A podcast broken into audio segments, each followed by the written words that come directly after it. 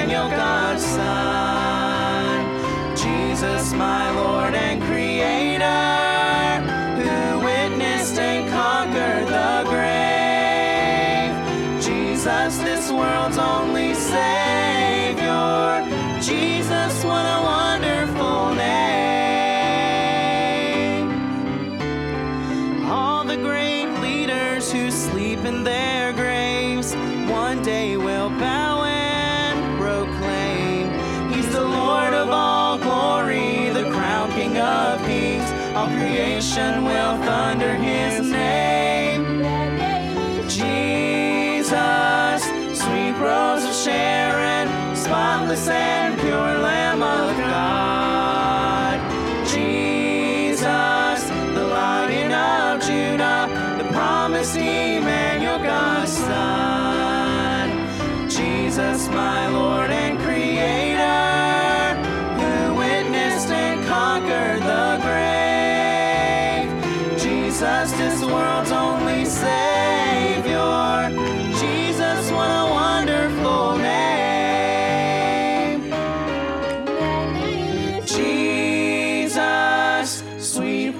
Sharon, spotless and pure Lamb of God. Jesus, the Lion of Judah, the promised Emmanuel, God's Son. Jesus, my Lord and Creator.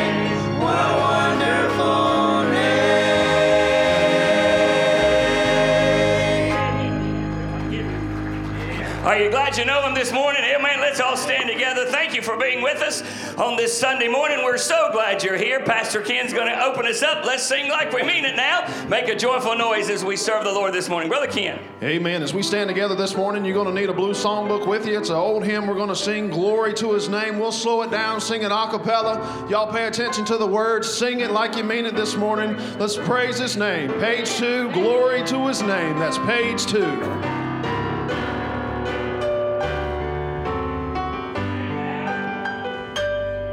Down at the cross where my Savior died, down where for cleansing from sin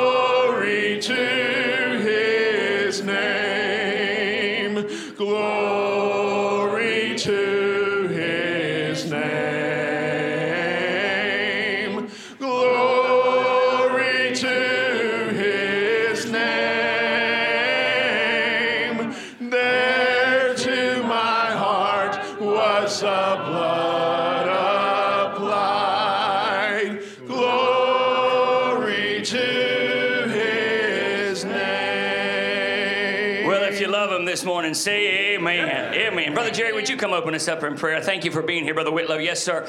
Let me give you some prayer requests as Pastor Whitlow comes to lead us this morning. Uh, we've been sharing with you what's going on about brother and sister French's daughter, Sandra Dalton. Uh, after, come on up, preacher. After a fall a couple of days ago, she had bleeding on the brain. There is unfortunately no brain activity, and they have disconnected her from life support now and are waiting on the Lord. So please pray for them this morning.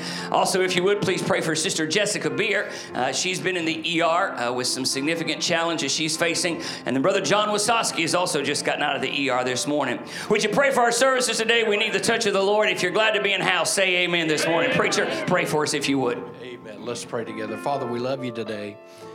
What a privilege to be in your house this morning. Lord, may we not take this time for granted, for there are many that would love to be in the house of God, but they cannot be. And then, Father, I think about these that are hurting today.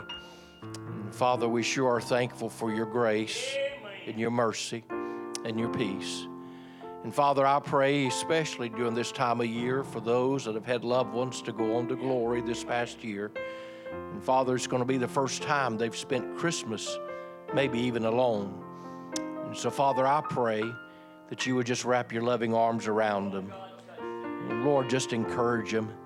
Lord, help them and remind them how much you love them. Lord, also remind all of us that those loved ones, Lord, we've not lost them. When they're a child of God, they've just went on ahead of us a little bit. It's not going to be very long until there's going to be a glad reunion day. And so, Father, until then, help us to be faithful. Help us, Lord, to serve you and live for you. And Lord, help us to lead other people to you. Now, Father, be with the preacher today. God, I pray, anoint him from heaven. And Lord, there could be one here in this room today that doesn't know your Savior, or maybe even one watching online today. And Father, I pray, may the Holy Ghost of God go through those airways and Lord, touch that heart. And may they see the need to trust you as Savior. May they realize today is a day of salvation. So, Father, I pray, have your hand upon this place, use it in a mighty way, and we'll thank you in Jesus' name. Amen. Amen. Thank you, preacher. You can be seated, folks. I want to share something with you. Just before Matt sings this song, Brother Whitlow was praying for those who've lost loved ones this year. Two days ago, I was sitting at my desk at work, and a higher education leader friend of mine who lives right outside of Chicago shot me an email, and I hadn't heard from him in a while, so I was surprised when I saw his name pop up in my inbox. And I opened the email, and he said, uh, Dr. Hodges, would you and your church please pray for me? Three weeks ago, I lost my wife of 37 years to cancer. And he said, I'm having a difficult time accepting that this is, quote, the most wonderful time of the year. And I emailed him back and I said, Brother, I'm so sorry. Praying for you. I'll share it with my church. And we're going to be lifting you up. I know holidays are challenging when, when folks have had to bury a loved one. And I sent it on. And he emailed me right back and said, Thank you, sir. And then he put in quotes, I've never had a prayer he couldn't answer. I want you to listen as we sing this morning. Sing it, buddy.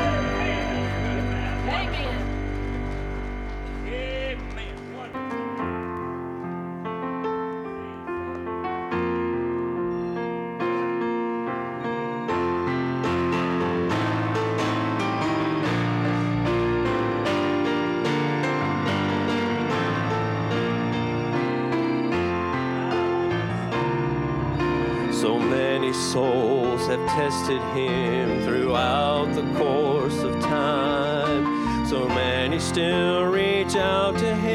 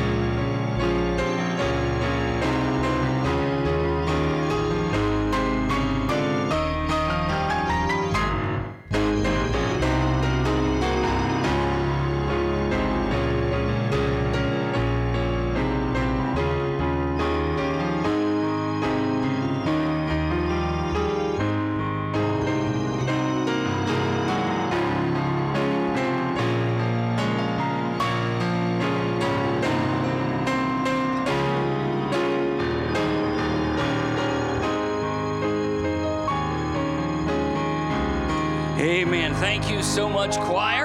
Appreciate that. Again, those of you who are joining us via live stream, we welcome you into our services. I got to share this with you, it'll put a smile on your face. We're very fortunate that and very blessed that our live stream goes out all over the world, actually. We get folks watching all over the world. A lot of folks in the, here in America will watch during the week. And uh, last week, I got an email on our church email account. I didn't know who this person was. They were actually from Kansas and uh, ta- uh, emailed how much we love the services. Been watching for a couple years since COVID. We love it. And the fella said, Preacher, I got to ask you a question. What in the name of God did you all do to the front of your church? So, uh,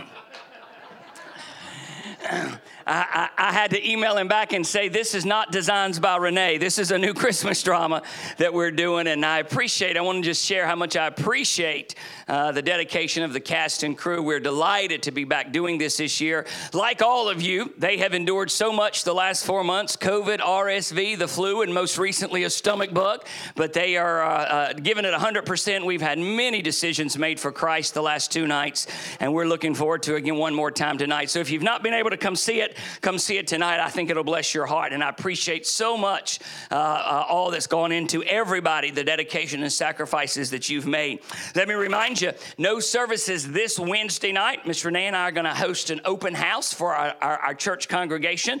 Uh, the address is in there, 44 Old Meadow Drive. It's actually just right behind the church at the Chatham House, home of the college where we're delighted to reside. Uh, we'll provide sweet fellowship with desserts. It's between the hours of 6 and 8. It's a drop in. Come in and enjoy a good time together. We're looking forward to it. A reminder next Sunday morning, uh, Christmas Day, we'll have 1045 services only. If you're in town, I'd love to invite you. We'll have a good time. Very special day. Whenever Christmas is on a Sunday, it makes it extra special. So if you're able to be with us, I think you'll be blessed. Please be here. And then Wednesday, December the 28th, which is also the Wednesday after Christmas. Again, no services here, but we're going to ho- Renee's going to host a ladies' fellowship uh, honoring Sister Amanda Smith at our house again. Uh, still 40, still the same address. I won't tell you, it's the same address. Uh, and we're gonna she's gonna have a cookie exchange. Ladies, bring bring some cookies, and she's gonna provide some other snacks. Again, that's between six and eight, three dozen cookies, three dozen. When she told me that, I said, "Honey, are you really for sure three dozen cookies? Christmas calories don't count. Can I get a witness? Hey, man. But you keep that in mind if you would. Monday, January the 9th, a choir, please mark your calendars. We'll be preaching at the annual Jimmy Dillon Winter Jubilee on Monday night. We've kicked that meeting off for several years now. That's in Shining Light Baptist Church in Greensboro. Our choir will be singing. We'll, de- we'll take a couple of vans. We'll rent one if we need to because we've got one in the shop, but we'll depart from here at 545. And then those of you who live on the, uh, the south southern end of the county, Andra Drive, where we always pick up, we'll pick up at 6 o'clock. And then also I've got a note in there to continue to pray for Sister Shirley Price. I've given you her address where she is now in the uh, uh, uh, Assisted Living Center up in Hardy, Virginia. So please keep that in mind. And then one other announcement. This one might be a little odd, but I'm going to ask you to help us with it. Uh, whenever you eat at Papa's Pizza, I haven't announced this in a couple of years now. Please let them know that you're from SAGBC. They are so generous. Their children went to our child care center. They are so generous. Whenever you uh, uh, go to Papa's Pizza, let them know you're from SAGBC. They'll take your receipt, put it in the SAGBC box, and then three or four times a year, they send us a percentage back. And then that's how we uh, uh, uh feed our cast at Christmas. That's how we feed our teenagers for activities. Uh, they give us several hundred dollars a year back. And I don't want to rob them of a blessing. Can I get a witness? Amen. So help us out with that if you would, please. Fellas, come on and make your way down if you would. Miss Betty, you come get ready to sing for us. You be obedient with his tithes and your offerings, and the Lord will richly bless you for it. We're going to pray and ask God's blessings on the offering this morning. Father, it's in Jesus' name we come to you saying thank you so much for the opportunity that you've given us to assemble ourselves together on this Sunday morning. I pray your blessings now would be upon the offering. May it be what you'd have it to be. Bless the gift and the giver. And Lord, may your presence be felt in our midst. As the songwriter says, all is vain unless the Spirit of the Holy One comes down. Meet with us today. We'll thank you and praise you in Christ's name. Amen. Fellas, take off. Sing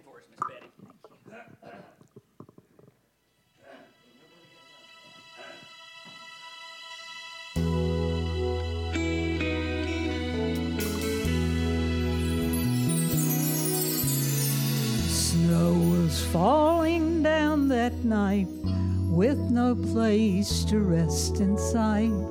Soon she would bring forth her son. The inn was full, so instead he was born in a stable bed. There his life had just begun.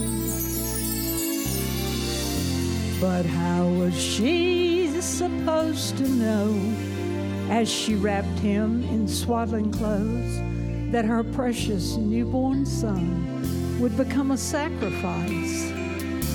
Oh, he would laugh and run and play, but his manhood would bring the day when for the world he would choose to die.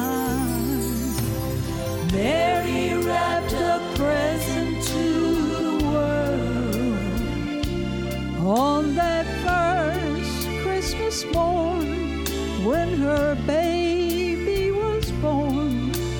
Mary wrapped a present to the world.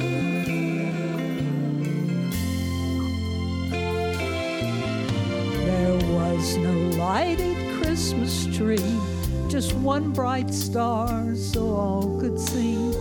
Way to Bethlehem that winter's night. Many gifts they brought to him, but a greater gift she gave to them. For through his son would come eternal life.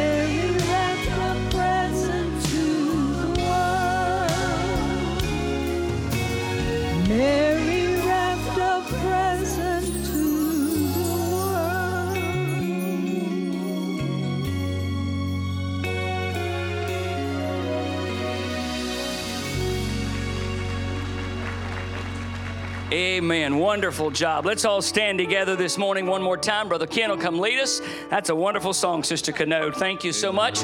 Let's make a joyful noise. Brother Ken. Amen. We'll be singing Joy to the World. First and last verse this morning. That's Joy to the World.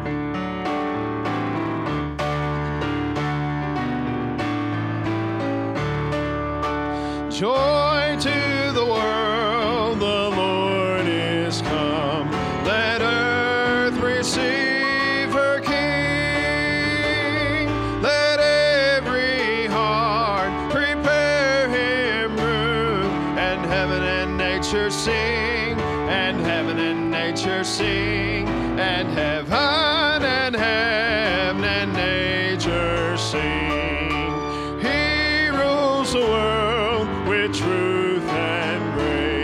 and makes the nations prove the glories of his righteousness and wonders of his love and wonders of his love and wonders and wonders of his love. All right, we're going to a change this morning from our normal routine. Those who are in children's church, which is kindergarten and below, you all come on with brother and sister Stovall this morning. The older kids, which is uh, James and Anna's group, you guys are going to stay up here this morning for the service. Everybody, turn around fellowship, ever how you are comfortable this morning. Kindergarten and below, you all come on, head down to children's church today. Look at all these good looking kids.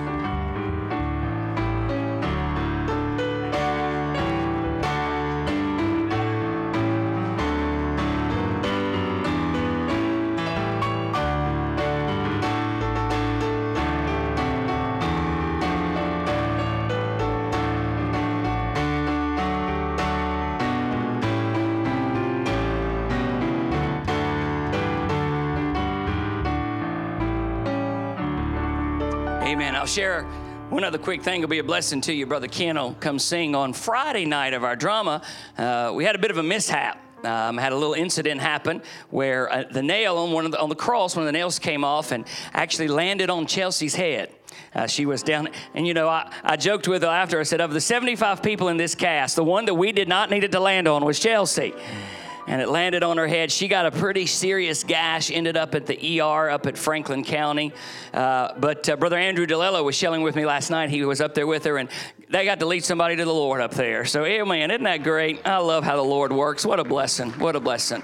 Uh, six o'clock tonight, it'll bless your heart. Come on, Brother Ken. Amen. I know this song will be a blessing to your heart as it is mine, not because I'm singing it, just because of words this morning. Many of us are going through trials, troubles, hard times. Many of us in here this year has faced heartaches, losing loved ones, which we know they've graduated on to heaven, but still they're not here anymore. We miss them dearly. Man, we face so many trials, so many troubles. As a good friend of mine told me, redemption does not mean exemption. We will have to face many things in life. And I just want you to know as we sing this song, as I sing this song this morning, I hope it forever rings in your mind that He will never fail you. You can look through the pages of history throughout the Bible. He's never failed anybody. He's never, he's never failed a test. He's passed everyone with flying colors. If you're having a hard time believing that God's got his hand on your life, just look over his resume. I was thinking up here this morning, just go back and ask Noah, did he fail you? Absolutely not. You can ask Joseph. Many times he was in despair, but he seemed to always rise back up to the top. Man, there's many, many pages you can go through the Bible and find out that he never failed them not one time. Shadrach, Meshach, Abednego, Hebrew boys there in the fiery furnace, he was there. Daniel in the lion's den, he was there. Never failed him. I'm sure he probably thought there for a moment, well, this is coming to the end. And Jesus sit there and met him right there in the lion's den. Said, come on, have yourself a nice little nap tonight. Told the Hebrew boys in the fire, come on down here, let's enjoy some air conditioning if you like. Man, they was having a time. You can go through the New Testament and find many others. You can ask Mary and Joseph, did he fail you? No. Man, they, she, she had the opportunity to bring forth God's only son. Man, you can ask Peter. Man, he had a bad time running his mouth. He failed Jesus when Jesus needed him the most. And you can ask him later on in his life, did he fail you? No. He restored me and brought me back. I just want you to know this morning, maybe be an encouragement to you that Jesus will never fail you. No matter what you're going through, he'll never fail you.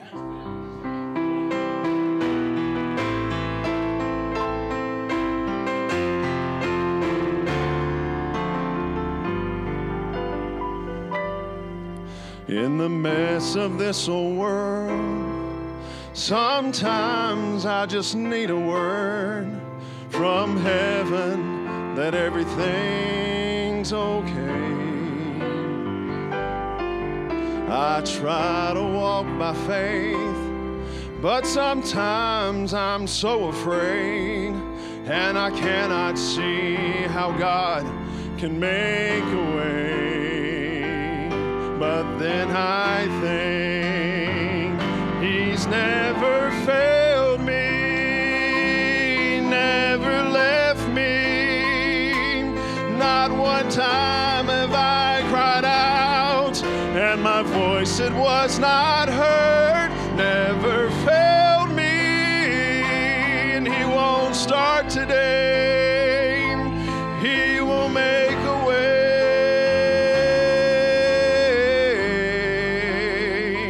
He's never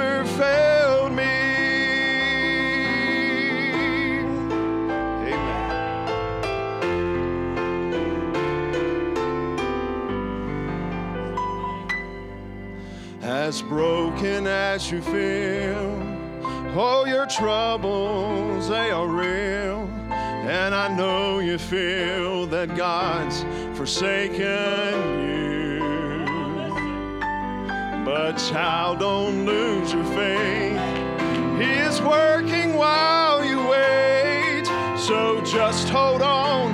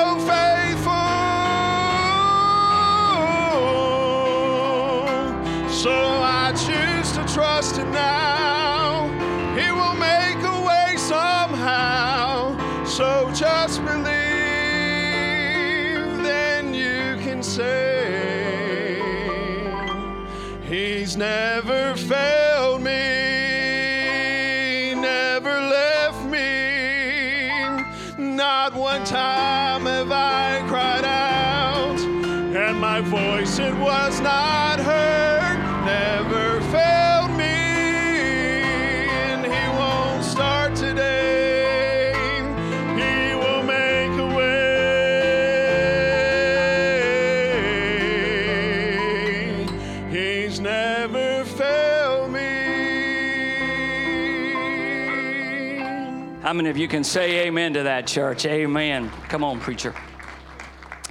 I am so delighted to have this family with us the last two years. Man, I love this couple. Uh, I am so thankful uh, for the calling God's placed upon their lives. And of course, I've, I've, I've known Amanda since uh, she was my knee high. And I, I appreciate them so much.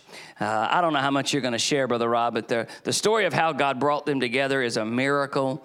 Uh, and, and how He's worked in their lives. And uh, we've been praying for the last few years now. I said two, few years now, that God would help them as they've raised up their support. They've done that. And uh, after the first, uh, uh, after Christmas, uh, they're going to be heading over to England and setting up shop there where, where Rob is from. I've jokingly said that no matter what he says, it sounds better because it's a British accent. I mean, it just sounds better. But the reality is, God's got his hand upon Rob's life, given him the perfect helpmeet. Uh, and I'm going to share this with you, and I promise I'm going to shut up, Brother Rob. Um, I am so thankful that he recognizes what God has given to him. I had the great privilege of being part of the ordination committee that ordained Rob, and, and uh, each of the preachers were going around and, and uh, giving a piece of advice, and mine was simple listen to your wife. Amen. Listen to your wife because God gives her things, listen, fellas, that men just don't. I don't care what society says, we're not the same. God made us very, very different. And she understands things that he doesn't. And God's given him a perfect helpmeet for him. And I told her, don't change yourself one little bit for anybody. Be who God makes you to be. We love you all. We're so thankful for you and are excited about what God's going to do in their life. Do you love them this morning? Would you let them know? I've asked him to preach for us this morning.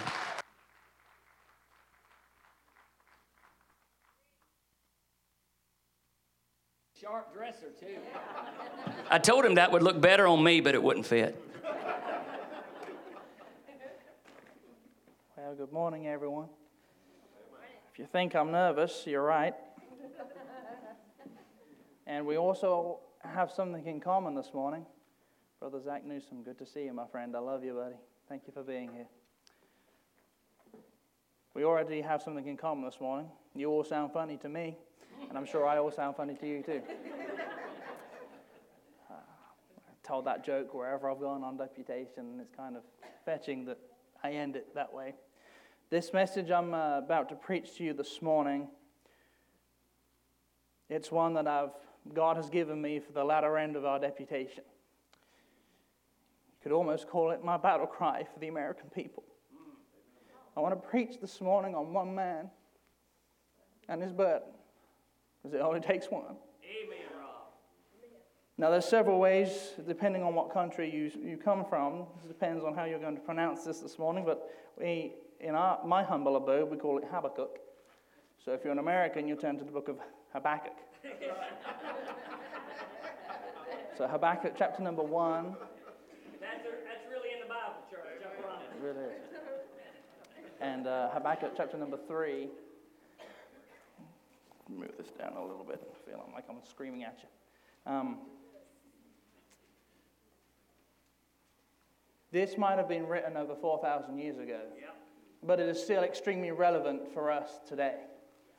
I believe it's more up to, I believe uh, that our Bible is more up to date than the newspaper this morning. I, I believe that, and, and I, know, I know people like to say story, and this is just my conviction, but I never believe anything in our King James Bible is a story.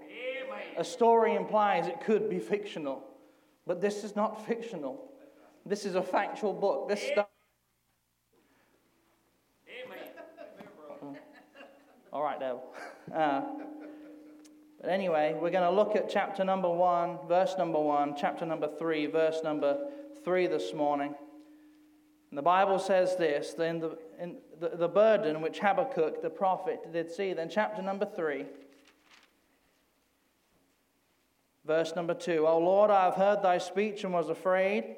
O, o Lord, revive thy work in the midst of the years, in the midst of the years make known. In wrath, remember mercy. Verse number 18, and I love this verse. This is probably one of my most favorite verses in all the Bible. Folks, it doesn't matter what the devil may throw in my path or how many wicked darts he throws at me. It doesn't matter what the politicians have to say. It doesn't matter what society has to say. There's one thing they'll never take away from the Christian. That is this verse right here. It says, Yet I will rejoice in the Lord. I will joy in the God of my salvation. Let's ask the Lord to help us this morning. Heavenly Father God, we do thank you. And we do praise you, Lord, for the opportunity that it is to be behind the sacred desk this morning, Lord. And Lord, I'm begging you this morning, Lord, that God, you would speak through me, Lord. I can't do this without your help. And God, I can't do this without your power, Lord. If there's any preaching going to be done this morning, God, you're going to have to be the one uh, to do it, God. I beg you, Lord. Thank you, Lord, uh, for your presence this morning, Lord. We feel you here, Lord. We know that you dwell uh, here, Lord, because you're in the heart of every believer. But God, I beg you this morning, Lord, I speak to your people this morning. Uh, Lord, I, I, I can't do what you can, Lord, but I pray, Lord, this morning, Lord, you would speak uh, to your people through me, Lord. Use me uh, as your mouthpiece, God. I, I beg you, Lord, that God, maybe a decision will be made for you. Your life might be changed, or somebody may even get called to preach, Lord. Lord, or somebody surrender to the mission field, Lord, this morning. God, I don't know what you're going to do this morning, but Lord, we've come expecting. Lord, we ask these things for that precious, that sweet, that most high, that holy, that precious name. Jesus' name we pray. Amen and amen. By the way of introduction this morning, Habakkuk is one of 12 books in the Old Testament called Minor Prophets. Now, that doesn't mean to say that what he has to portray this morning is minor uh, in, in his message. It just literally means that we've got three chapters here. Right. Someone like Isaiah or, or Jeremiah, they have 60 plus chapters. Right. And that's, it just literally means the length of the book. I believe, as I've already mentioned this morning, that what Habakkuk has to tell us this morning is just as relevant back then as it is today. In fact, it's probably a little bit more relevant. Habakkuk lived in the era of a tyrannical and ungodly king. Every decision that king made went against God. He didn't care. Uh, he didn't consult God. He didn't consult godly men when he made his decisions. Kind of sounds a little bit familiar. Yeah. But we won't get political in the pulpit, amen. But he lived also not only, not only in the era of ungodly king, the church didn't want to do right, Israel wasn't living right, uh, they weren't really concerned about uh, the things of God. Their society was much like our society. Not only that, it was Habakkuk that had the unfortunate task of prophesying about the forthcoming Babylonian captivity. Yeah, that's right. And knowing all this, Habakkuk 1:1, we notice that he still had a burden. In the midst of all this, folks, he still had a burden. And can I, I submit to you this morning and differentiate a few things? A burden is a little bit different than a calling. Right. Folks, you may be burdened for something. A burden means a heavy weight. A calling is when God says, Hey, I want you to go do this. But he had a burden. Notice that in chapter 1 and verse number 1, we notice the burden. And can I submit to us this morning, folks, that God has never greatly used anybody that first did not have a burden? That's exactly right. Good, and can I remind us this morning that he lived in this tyrannical, evil day? Yet he was still the one said, Lord, if you want me to to be the one to, to portray this message, Lord. If you'll let me, use me. Yeah. And folks, it doesn't matter how dark the day may be. It doesn't matter. And can I tell you, when the nights are darkest, that's when the light's the brightest. Amen. Amen. We are living in dark days. Habakkuk, folks, lived in dark days, which is why I think that this message, I've always told, called it my battle cry. It doesn't matter how dark America looks, it doesn't matter how dark the world looks. If one person would stand in the gap and say, Lord, Amen. use me. Lord, would you let me be the one? Amen, preacher. And I'm not saying that you'd say that in, in pride or anything like that, but God's looking for someone. We, we, we, read in Scripture where He says, As I was looking for someone to stand in the gap and I found no one. I'm begging someone today, be someone to stand in the gap. Amen. Habakkuk was somebody that stood in the gap. There's some things I want us to notice about Habakkuk's burden. This might be a little bit of robology for some of them. But I don't believe a man like Habakkuk wouldn't possess some of these burdens. I believe that Habakkuk possessed a burden to be right with God, and folks, so should we. Folks, can I uh, remind us that we are sometimes only Jesus Christ this world will ever see? That's right. Uh, people, even in America, have never picked up a Bible. Only know Jesus' name as a cuss word. We are the only type of Jesus Christ that sometimes these people will see. Yes, it is important, folks. Our testimony is so precious, it takes years to build, it takes seconds to destroy. I know I've done it, I've been there. Habakkuk had a burn for those in his household to come to know the Lord, folks. Why would we want our own family to die and burn in the devil's hell? Yes, we have to do all we can to make sure our family's going with us. Habakkuk also possessed a burden for the people in his city to come to know the Lord. That's why God gave us the New Testament church to be the beacon, to be a pillar of light, to go out into our communities. I believe that Habakkuk possessed a, a, burden for the church to obey the will of God. Folks, if we no, want, no longer want to be, obey the will of God, we better just shut the church doors and stay at home. We must obey the will of God. People, society, and I know this from my own country, we have a state church, the Church of England. And whatever that church does, that's what people think of Christianity. Oh, and so if the church does it, people look at it and say, Why do I need that? Why do I want that? If, if they act like that, what's the point in me going to church? The church must obey the will of God. And I know the church isn't the four walls, I know the church is the people, which kind of tarries in about we, we must be right with God. But, Amen, preacher. but most importantly, I believe Habakkuk had a burden for his nation Yes, sir. to return back to God. God has given me a burden for my homeland. Amen, Rob. And he's placed the same burden on my sweet wife. Loves of people. I really don't want it there, to be honest with you. It's a supernatural love, and I can't, I can't tell you how, I can't describe it. She loves those people more than me, but I know somebody who loves them way more than me and my wife does. And he died for them on a cruel tree, amen. But remember, folks, I said all this, but Habakkuk lived in the evil day. He lived in a tyrannical day, and he still possessed a burden for his nation to seek revival. And, folks, if Habakkuk can uh, possess the burden to, to seek revival, he says, Revive thy work. He wants God there in chapter 3. He wants God to do something. He wants God to bring revival. And, folks, I've heard it said many times. Well, I remember what it was like back in America's heyday, back in the 50s and the 60s, and America was on fire for God, and, uh, and we've seen many moves of God, folks. It doesn't have to stay in the 50s and 60s. It doesn't have to be confined to the history books this morning, folks. We can have it in 2022, and 2023 is coming upon us. We can have it. Chapter number one, if you read chapter number one of the book of Habakkuk, Habakkuk is moaning and groaning and griping to God about what God has not done. And I got to be guilty too. And I'll put both hands up and sit down and put both feet up. During our deputation, I have moaned and I have groaned and I've griped to God about what God has not done. But, folks, what about what God has done for us?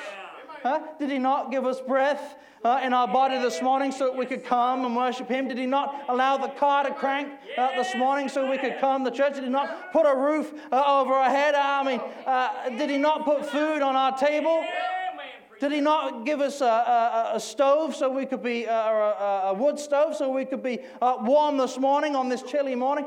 What has God done for us? And we're too quick to look at God and say, Well, God, you didn't do this. Or we turn into a Gideon and we throw out that fleece and say, If you'll do this, God, I'll do this. No. Obedience, simple faith. That faith of a mustard seed. And there's some things I want us to look at. The first thing, though, is I want us to look at there's some has to be some things. If revival's going to ever happen, folks, I love revival meetings. I love going away, and I love I love hearing a, a special guest preacher come in, or uh, and the special singers come in. I love it all. I love revival meetings, but you know, a revival meeting does not bring revival. That's right. A revival meeting doesn't, doesn't, isn't just, a revival doesn't come just because people are happy and excited in the Lord and they're running the pews, they're running the aisles. That's not revival. Revival isn't just seeing people on an altar. Revival comes here. It comes at the heart of the Christian first. But there is one, some things that I want us to look at. I want us to first look at the basics of revival. And the first thing I see is Habakkuk realized there must be a fear of the Lord. Fear the Lord. Amen. And that is the fear of the Lord. Does that mean that we go over here in the corner and cower down uh, and and never, never look at God or anything like No, far from it. Fear of the Lord means to respect His authority. Respect His authority. Too many people in this day and age, they won't even respect law enforcement, let alone, let alone the Holy God. They won't even respect their own parents, let alone a holy God. There must be a fear of the Lord. Folks, I believe we're truly living in that Romans 3.18 day. There is no fear of God before their eyes. We're living in that day, but you know what? That hasn't fazed God. Amen. Not only is there a fear of the Lord, but there must be a heart that is broken. Chapter 1 and verse number 2, he talks about here, he says, How long? Uh, he says, oh, oh, oh, how long shall I cry? Now, I know that could also mean crying out to God and praying and all that, but cry. That means there's some tears involved. Yeah. Uh, folks, I believe that uh, I believe that Habakkuk, his heart was broken for his nation. He looked around and saw what was happening in Israel. And as God's man, it grieved him. Uh, as, God's, uh, as, as a man of God, it hurt him to see the, his nation. Any Christian, we should look around America today and it should hurt us. You know what I love about America? No other country, even in the history of mankind, no other country has rose to power, fame, and greatness like America has in such a short space of time. It took Europe thousands of years to get where they were. It took my country thousands of years to get where it is. But America, you know what you did? Joshua said, It's for me and my house, America said, It's for me and my country. We will serve the Lord. And God has used this country. If it was not for America, folks, I would never receive salvation. It was America that sent the missionary my way so I could be saved. When I know where I come from, Listen. I know where I should be. I should be burning today. I should be dead, the stuff I was doing. I should be dead.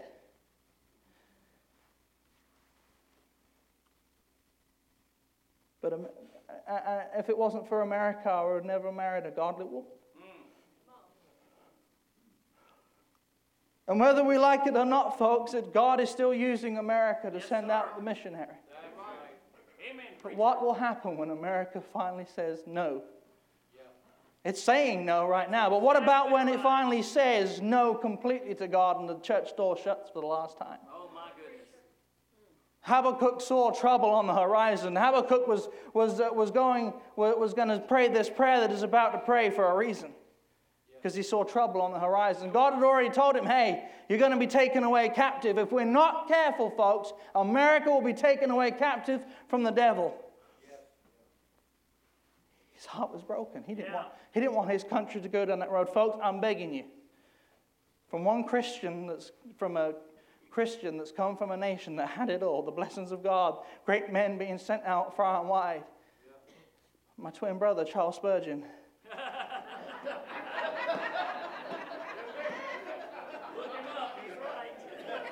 Spurgeon's the name, preaching's the game, amen. But even, but even, but even Charles Spurgeon, the last great preacher from England, folks, they're all gone. Yeah. They're gone. And there's been really no one in the last 150 years to really take it, and it's just been a slippery slope downwards. Folks, I don't want that for America. Amen. Habakkuk did not want that for Israel. Not only is there a a heart that must be broken, but I see there must be a soul that is stirred. If your heart's not broken, your soul won't be stirred. Sure. You'll be, it won't move you. You have to be moved. Not only do I see that there must be a fear of the Lord, a heart that must be broken, a soul must be stirred, but there is a call to action. Chapter 2, verses 1 through 3, we won't read them for sake of time, but I see there's a call to stand. He says, I will stand upon my watch. Stand. What's standing? Well, it's not sitting. That's, that's one thing we do know. Amen.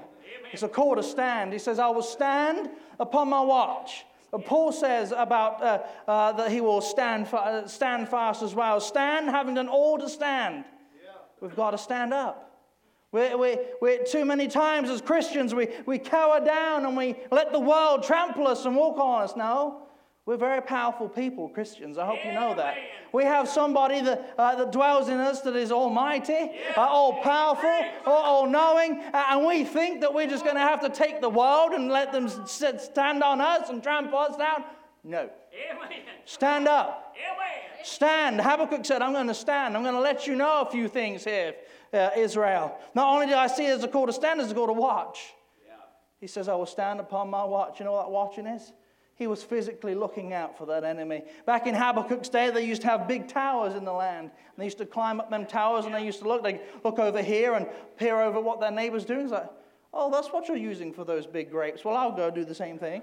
Amen. No, but no, but they used to stand up there. Like uh, in Paul's day, he talks about the Roman army a lot. Uh, and those Roman soldiers, they used to build them uh, forts and they used to stand there on them parapets and they used to walk back and forth. What they were guarding, they were looking and watching. Out for that enemy, folks. Christians are no longer watching for that enemy. right. And then when a, a dart from the enemy is fired at us, it sideswipes us, it takes us by surprise. Because we're not looking out for him in the first place. Not only there's a stand, a call to stand, a call to watch, but there's also a call to listen. Yeah. Listen to God's voice. Too many of us, no, we don't want to listen to God's voice anymore. We got the, we got the, the ear, ear, uh, earbuds in and, uh, and we're listening to, to the music, and that's good. That's all well and good. I'm not saying there's anything wrong with music, but we're listening to that instead of listening to God's voice too many times. We must listen to God's voice. But what do we do Sunday night, folks? We take up prayer requests, right? Yeah. So we listen to each other. So there's a call to listen to one another. We have to listen to one another. Too many, too, too, mu- too many Christians now, we, it's, it's me and my. Yeah, God help. We, we don't care about anyone else anymore. It's just me and my family. Well, I'm glad it didn't happen to my family. What about folks when it does? You'll want someone to listen to you then. You'll want someone to pray for you then, won't you? There's also a call to listen to the lost. Oh, they have a call. It's crying, Help me. Somebody who has hope. They- They've gone to the bottle for hope. They've gone to the drugs for hope. They've gone to this for hope. They go to that for hope. And yet we have the answer of hope. We know the answer and we won't tell them about hope because we're too scared or what people may think about us. There's also a call to wait. Everyone that's served, serving, we do thank you for your service and trying to keep America safe from the foe. Physical foes as well as spiritual foes, too, I guess. There's a call to wait. Wait upon the Lord. Yes, sir. Be still and know that I am God. That's not a call to be lazy, though. Amen. That's not a call to sit down and say, well, well, God's not telling me anything. You know, what would they have done in the 400 year of silence?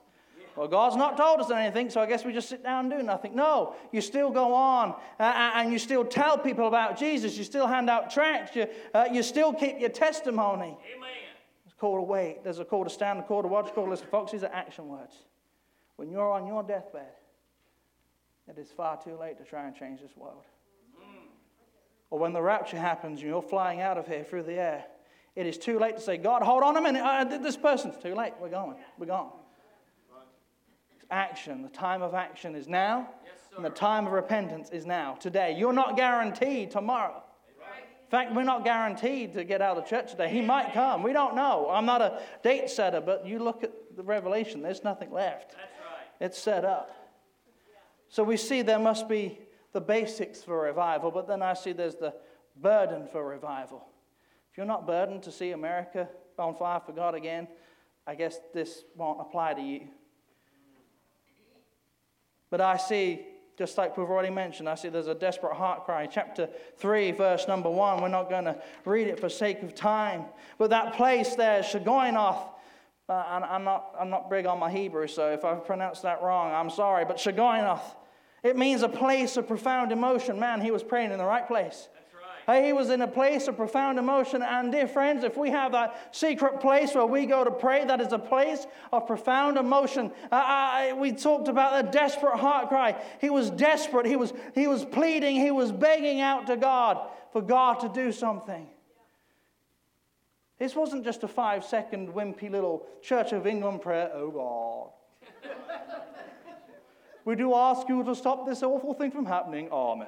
It wasn't like that. This man, he was on his knees. He was, there was tears rolling down his face. I mean, I believe that the, the veins in the side of his head were popping out. I believe he was bright red in the face. Uh, I believe that uh, he was groaning and his whole body was uh, uh, groaning under the, under the stress and under the pressure of what he was praying. And we know there in the Garden of Gethsemane when Jesus was praying, Father, not my will but thine, uh, he, he sweated uh, drops of blood, and medical doctors have proved that you, uh, a person can get into such place of emotional stress and anguish that you can burst your blood vessels in your forehead.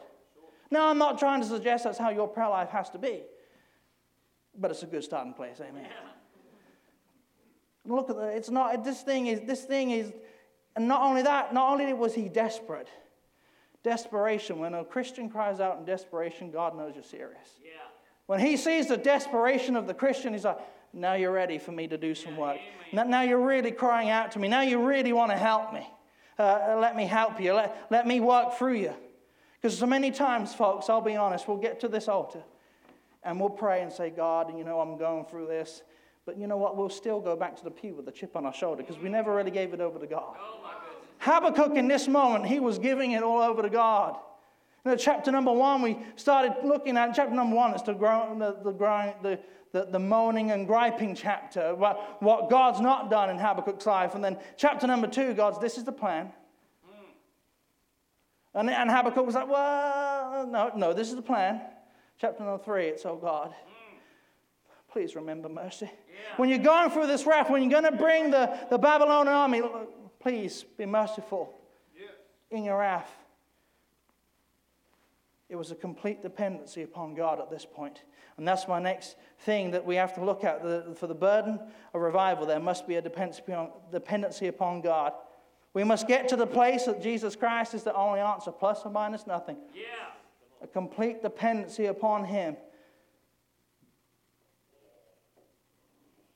You know what? God has allowed the Christian life to be that way. Folks, your salvation depends upon God. The work that the finished work of Christ on that cross, well, our salvation depends upon that. Uh, the, the car that we drive, you know, that's a dependency upon God. The money that's in the bank account, that is a dependency upon God. The job that you go to, that is a dependency upon God. Yeah. It's a complete dependency upon God. The Christian life was built that way. So for the burden, we need to see there must be a desperate heart cry. There, there must be a complete dependency upon God. But when we get those two down, I see there's the blessings of revival. Because revival will come but we've got to want it. Habakkuk realized that he could not remove the impending judgment of God, but he could stay the judgment of God. Look what he does. He says there in verse number two, he said, In wrath, remember mercy. He was begging God to be merciful. Folks, you can do the same thing as Habakkuk did. You don't have to be a world power. You don't have to be famous person. You don't have to be big in the NFL. You don't have to do any of that. You just have to be a child of God to beg God for mercy. You can beg God to be merciful on America. We can beg God to be merciful on the world. This is the hope of the church, folks, that God is merciful to this lost and dying world. That God gives mercy. Revival, essentially, yes, it's a Christian being right, it's, it's all of the above, but revival is when God yes, sir, remembers mercy. Yes, sir. we see that when God blesses revival, we can say that we rejoice because God is able. Amen. We can rejoice because God is available. Wouldn't it be awful if God made himself able, but he never made himself available? And you know, that's what separates Christianity from all other world religions. Their God is so far from them. Allah doesn't have a close relationship uh, with his people. It's a hope so, think so kind of religion. You know, they put us down. They put us to shame. They're so devout, they'll, they'll, they'll memorize the Quran. They can recite it. Doesn't matter where you tell them to start reading from. Uh, they'll, they'll, from memory, they can recite it. They'll pray five times a day, and they're religious in this fact. They're faithful in that fact. Not God desires a close relationship with us. Our God made himself available. Our God came down to this earth. Our God died for us. Our God has given us forgiveness. Our God has given us the desires of our hearts. But we can't even stay but five minutes in the Bible every day. I'm guilty. I'm not. I'm preaching, I'm preaching to myself more than I am anybody else.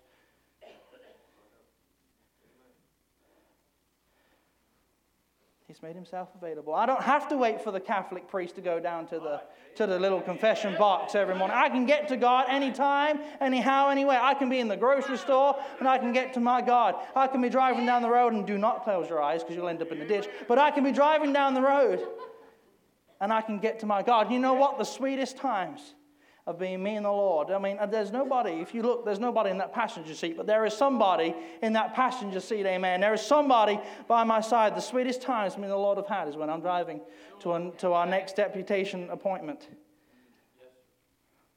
Rejoice because God is always the same. He says, I am the same yesterday, today, and forever. He says, I, I am the Lord. I change not. That's why we can depend on Him because he doesn't change his mind with every whim. He doesn't change his mind with every new scheme of man. He doesn't. He says, I am the same. That's why you can depend on him for every aspect of life. We can depend on him. If he says, Whosoever shall call upon the name of the Lord, folks, whosoever shall call upon the name will be saved. That is a promise you can rely on. God says uh, in, in, in, in, the book of Second Peter, it says uh, that uh, he's not slack concerning his promises, as some men count slackness. He's not slack. You can depend upon the promises of God. He, say, he said, if he says there in Philippians chapter 4 verse number 19, I shall supply all thy need. Folks, he will supply all your need. He might not give you your wants, but he will give you everything you need. You can trust him. You can depend on him because he changes not. And that's how we know if the Christians will get serious for revival. Amen. He will bring revival. This is, this is a fact. This is a given fact. So, folks, we need to learn that there's some basics for revival. Yes, Folks, we need to learn there is a burden for revival. But once we've got that down pat, there will be a blessing of revival. Will we see revival come? I'm going to give you two quick stories. I'll be done and preach. You come. You close out how you see fit. Winston Churchill in the Second World War received a letter of unconditional surrender from Hitler. We were all on the beaches, Dunkirk. We were being evacuated. Hitler thought he had us all on the run. So he sent this letter to Churchill. He said, You can keep your empire, you can keep your monarchy, you can, you can do as, as you want. You just have to report back to me. I guarantee this. Winston Churchill looked down that letter. He says, I guarantee that Hitler's guarantees guarantee nothing. And with that, he rolled that piece of paper up and threw it in the trash can. And very publicly, he said this. He said, oh, I will fight you on the beaches. We'll fight you in the landing fjords. We'll fight you in the fields. We'll fight you in the air. And he said, We will never surrender. If anyone could have surrendered, it could have been Habakkuk and said, I, am not doing this. Look, everyone around me don't want to do right. What about if Noah had thrown in the towel? As, we, as Brother Ken mentioned. What about if Noah had thrown in the towel? What about if Habakkuk had thrown in the towel back then? What about if the preacher that got you saved threw in the towel? Oh my. Very publicly, he said, We will never surrender, dear Christian. I'm begging you this morning. Look the devil square in the eyes, spiritually speaking, and say, Devil, I'm never going to surrender. So long as God gives me breath in my body and the Bible in my arm. Fight, devil, I'll fight you in my home. Yeah. Devil, I'll fight you in the streets. And devil, if I have to, I will fight you in the church house. You better believe he tries to enter every church service. You better believe he's here too. I'll fight you in the church house. And devil, I will never surrender. Secondly, I want to say this. Back in 1982, the Argentinians invaded a little island off the coast of Argentina called the Falkland Islands. Yep. British owned. And Margaret Thatcher, the Iron Lady, yeah. the Prime Minister at the time, she convened the cabinet to see what action Britain was going to take. Yep. After hours of deliberation, she came, uh, the, the cabinet came back and said, Prime Minister, we believe the best course of action would for us to do nothing. With disgust and shock on her face, she looked around the cabinet. She said, Do nothing. She said, What possible good can come from us doing nothing? She said, We must do something. She said, They are British citizens, and this country has sworn an oath to protect all its citizens, no matter where they are. She said, We must do something. And the history would have it we went over there and we, we liberated the island from the Argentines again. But, folks, I submit to you her same question What possible good can come from Christians doing nothing? I submit to you this morning, we must do something you say well i can't stand out and hand out tracts. That's fine but you can pray right? You have a secret place. You can you can do something. I beg you this morning. You know if you go to the oregon trail and you look down it might be a little bit more grassy and covered over than it was back 100 years ago or, or how many ever years it was but if you look down you still see the cart tracks. That's right. Can i tell you dear church that a, that a pathway is never already paved. Mm. a pathway is always trodden. But because we can go and see those cart tracks We can still follow those contracts. We can still go the way they went. And I'm begging you, dear Christian, for your children's sake, for your grandchildren's sake, for their grandchildren's sake, we cannot throw in the towel because they're relying on us. We must do something for them. And folks, I'm begging you, do not let America go down the same pathway that my country has gone. You are the ones to change this thing right now. I'm begging you. If we love America, the most patriotic country I know, we stand for the flag and we kneel for the cross. So why don't we kneel at the cross today and why don't we beg, beg God to do something for America once again? Beg God that America will be on fire once again. Beg God that, that, that decisions will be made in His favor. If we love America today, which I believe we do, and we love Jesus, why don't we just put the two and two together? Literally, we can, as Americans, you can still say for king and country, because we do have a king. Yeah. A high king, a king above all kings, a king above the king of England, amen. I'm begging you, don't surrender. My plea is you will not surrender, you will not throw in the towel, you will not sit on your hands and do nothing. I'm begging you, please. Amen, There's someone in a foreign country relying on this crowd of people here this morning. Preacher, you can.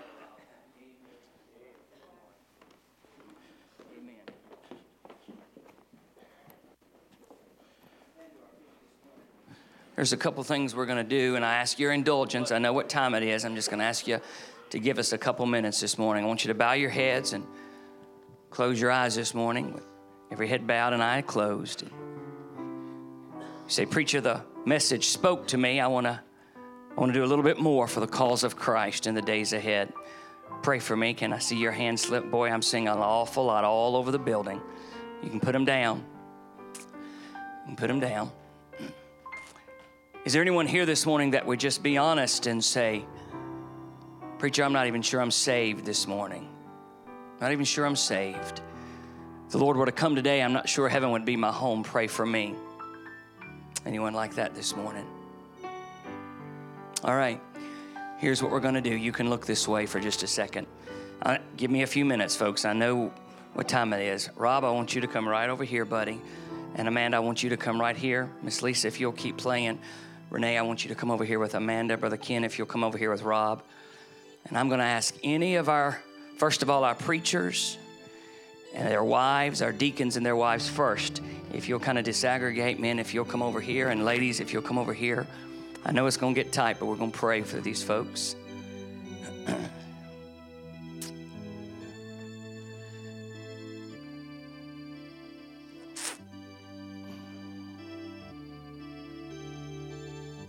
Get as comfortable as you can.